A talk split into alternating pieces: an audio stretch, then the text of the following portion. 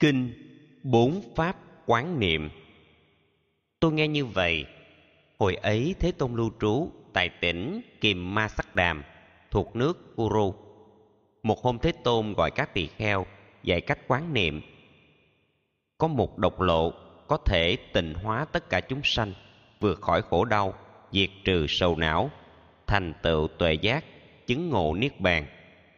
Con đường đó là bốn điều quán niệm. Quán thân là thân, quán thọ là thọ, quán tâm là tâm, quán pháp là pháp. Với lòng nhiệt tâm tỉnh thức chánh niệm nhờ đó diệt trừ tham đắm sầu bi không còn khổ đau. Quán thân như thân. Này các hành giả sau đây là cách quán thân như thân. Ở đây hành giả đi đến khu rừng hoặc ở gốc cây hoặc ngôi nhà trống, ngồi thế hoa sen, giữ lưng ngay thẳng, chánh niệm trước mặt, tỉnh thức rõ ràng, hơi thở ra vào. Thở vào hơi dài, ý thức rõ ràng. Tôi đang thở vào một hơi thở dài. Thở ra hơi dài, ý thức rõ ràng. Tôi đang thở ra một hơi thở dài.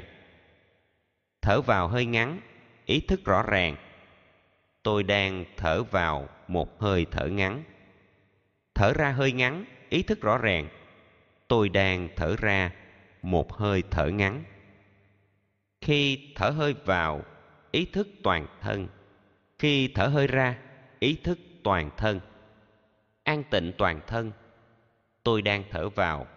An tịnh toàn thân. Tôi đang thở ra.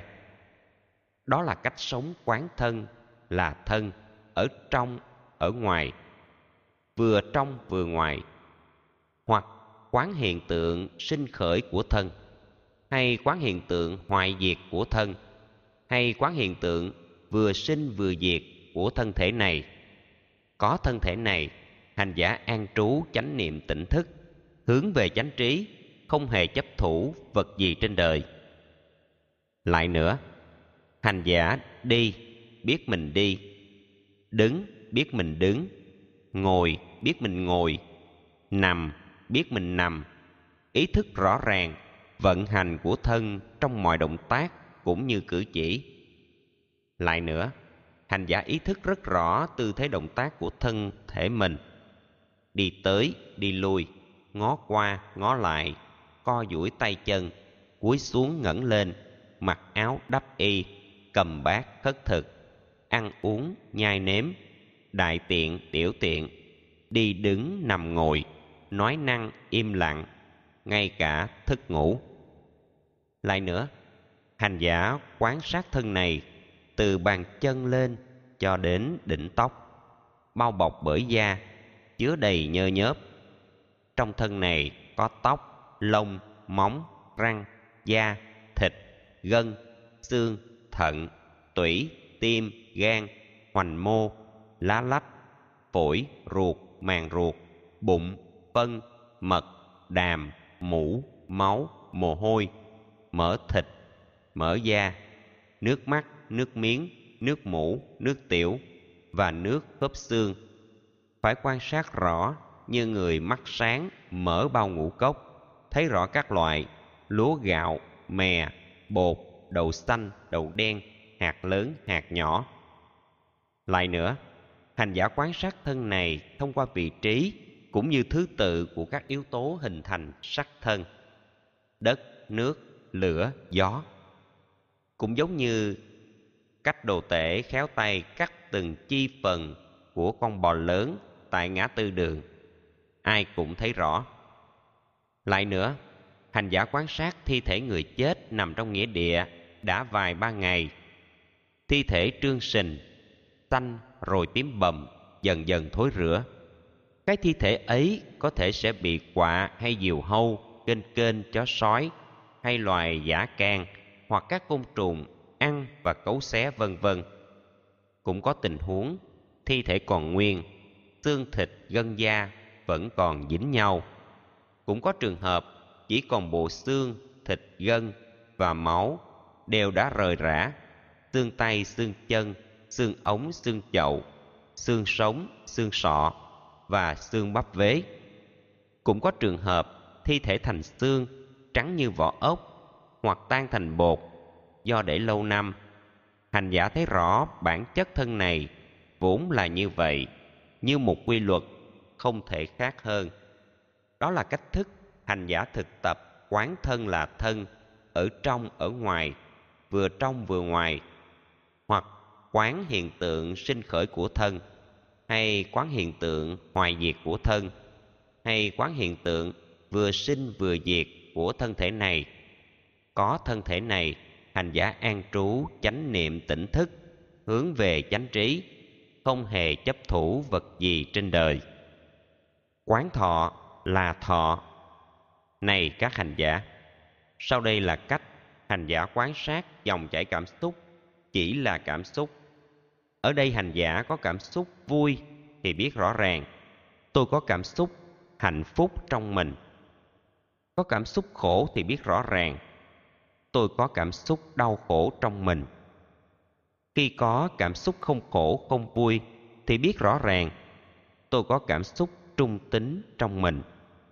Tương tự, hành giả tuệ tri rất rõ cảm xúc khổ vui, cảm xúc trung tính, loại thuộc thân thể, loại thuộc tinh thần, phân định rõ ràng trong từng cảm xúc.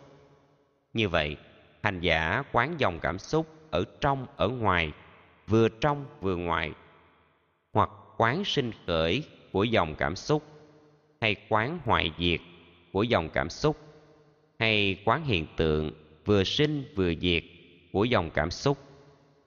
Có cảm xúc này, hành giả an trú chánh niệm tỉnh thức, hướng về chánh trí không hề chấp thủ vật gì trên đời. Quán tâm là tâm. Này các hành giả, sau đây là cách hành giả quán sát tâm chỉ là tâm. Ở đây hành giả thực tập, với tâm có tham, biết tâm vướng tham. Với tâm có sân, biết tâm vướng sân. Với tâm có si, biết tâm vướng si. Với tâm không có tham, sân và si thì tuệ tri rằng, tâm thoát ba độc. Tương tự, hành giả áp dụng tuệ tri với các tâm lý. Chuyên chú, tán loạn, quảng đại, nhỏ nhoi, hữu hạn, vô thượng, định tĩnh hay động. Giải thoát hay trói. Như vậy, hành giả quan sát cái tâm ở trong, ở ngoài, vừa trong, vừa ngoài, hoặc quán sinh khởi hoại diệt của tâm, hay quán hiện tượng vừa sinh vừa diệt của chính tâm ấy. Có cái tâm này, hành giả an trú, chánh niệm tỉnh thức, hướng về chánh trí, không hề chấp thủ vật gì trên đời. Quán pháp là pháp. Này các hành giả, sau đây là cách hành giả quán sát pháp chỉ là pháp ở đây hành giả có thể quán sát với năm triền cái. Nội tâm có dục thì biết rõ ràng, tâm tôi có dục. Nội tâm không dục thì biết rõ ràng, tâm không ái dục. Hành giả nhận diện có loại ái dục trước nay chưa có, nay mới sinh khởi, hoặc trước đã có, nay được đoạn diệt, hoặc đã diệt rồi thì không tái hiện. Với cách quán này, hành giả thấy rõ bốn triền cái khác tâm lý sân hận, hôn trầm, thùy miên trạo hối và nghi. Như vậy, hành giả thực tập quán sát pháp chỉ là pháp với năm triền cái ở trong, ở ngoài, vừa trong vừa ngoài, hoặc quán sinh khởi, hoại diệt của pháp, hay quán hiện tượng vừa sinh vừa diệt của các pháp ấy. Có các pháp này, hành giả an trú chánh niệm tỉnh thức hướng về chánh trí, không hề chấp thủ vật gì trên đời.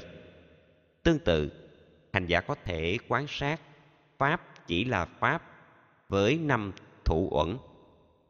Hành giả tuệ tri, đây là sắc thân, đây là nguồn gốc tạo ra sắc thân, đây là trạng thái vắng mặt sắc thân, và đây là đường đưa đến tình trạng vắng mặt sắc thân. Với cách quán này, hành giả thấy rõ bốn thủ uẩn khác, thọ, tưởng, hành, thức. Tương tự, hành giả có thể quan sát pháp chỉ là pháp với sáu nội ngoại xứ. Hành giả tuệ tri, mắt và hình sắc tiếp xúc với nhau, tai với âm thanh, mũi với các mùi, lưỡi với các vị, thân với xúc chạm, ý với các pháp. Phát sinh kiết sử hành giả biết rõ loại kiết sử nào trước này chưa có, nay mới phát sinh. Kiết sử đã sinh, nay được đoạn diệt. Kiết sử đã diệt, không còn tái phát. Tương tự hành giả có thể quan sát pháp chỉ là pháp với bảy giác chi. Hành giả tuệ tri, với tâm có niệm, biết rõ ràng là tâm tôi có niệm. Với tâm thất niệm, biết rõ ràng là tâm tôi thất niệm. Hành giả biết rõ loại chánh niệm nào trước này chưa có, nay mới phát sinh. Chánh niệm đã sinh, nay được thành tựu. Tương tự áp dụng sáu giác chi khác, trạch pháp, tinh tấn, hỷ và kinh an, định và hành xả. Tương tự, hành giả có thể quan sát pháp chỉ là pháp với bốn thánh đế. Hành giả tuệ tri đây chính là khổ. Đây là gốc khổ. Đây là hết khổ. Đây chính là con đường diệt khổ. Như vậy, quán sát pháp chỉ là pháp ở trong, ở ngoài, vừa trong, vừa ngoài, hoặc quán sinh khởi, hoại diệt của pháp, hay quán hiện tượng vừa sinh vừa diệt của các pháp ấy. Có các pháp này, hành giả an trú chánh niệm tỉnh thức hướng về chánh trí, không hề chấp thủ vật gì trên đời. Này các hành giả, ai tu tập được bốn pháp quán niệm trong vòng bảy năm có thể chứng đắc chánh trí hiện tại? Nếu còn dư y, chứng quả bất hoàn. Thực ra, thời gian tu tập quán sát có thể ít hơn, chỉ cần một năm hoặc là bảy tháng, thậm chí bảy ngày. Nếu đúng phương pháp, vẫn chứng đắc được hai quả vị trên. Khi nghe đức phật giảng giải, phân tích về bốn niệm xứ, tất cả mọi người vô cùng hoan hỷ, phát nguyện thực hành, truyền bá kinh này.